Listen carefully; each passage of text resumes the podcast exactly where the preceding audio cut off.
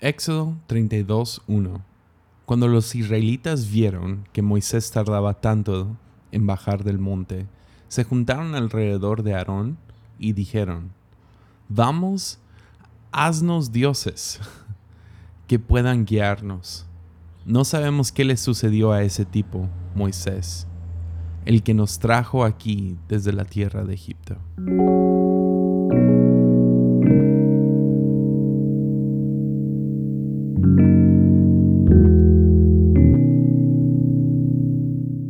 El pueblo de Israel sabía que habían sido libres. Todos habían vivido esta experiencia juntos. No había duda de su libertad y de quién los había liberado.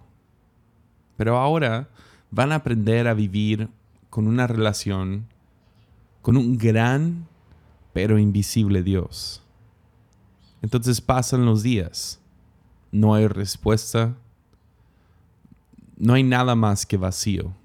Moisés se ha subido al monte a buscar instrucción de Dios, y ellos se encuentran al pie de este monte y pasan los días. Moisés no está con la gente, entonces la gente comenzó a demandar: «Estamos cansados de esperar. ¿Cuándo va a venir? ¿Dónde está Dios? Queremos algo». Así que Aarón les edifica un becerro de oro. En ese momento, Aarón dejó de ser un líder y se volvió el cómplice.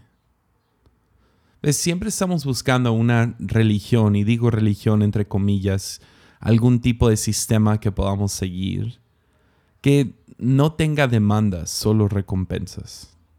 Una religión que entretiene y asombra, donde no existe la espera, donde nos vamos de un milagro al otro, donde nos vamos de, recompen- de una recompensa a otro. De hecho, puedes ver en muchas tradiciones cristianas que los versículos favoritos es que vamos de gloria en gloria, en victoria en victoria. Sin embargo, se nos olvida el tiempo de espera. Y si buscamos usualmente, hay alguien que nos ayuda, se vuelve cómplice de edificar un becerro de oro. Y becerro de oro puede ser cualquier tipo de cosa que, en la cual ponemos nuestra, nuestra atención, nuestra, no sé, lo que nos, nos entretiene, nos mantiene firmes. Y esto puede ser desde una doctrina hasta un tipo de iglesia, hasta, no sé, actividades. Pero ves, en los momentos de aburrimiento, si buscamos un becerro de oro, terminamos dando la espalda a Dios. Dejamos atrás el silencio de la adoración y llenamos el aire de canciones baratas. Nos cansamos de la vida de, de fe y libertad y reducimos a Dios a ser un, una decoración o un amuleto. Queremos un ídolo que nos deslumbre, que nos entretenga, que nos prometa. Y esto enoja a Dios.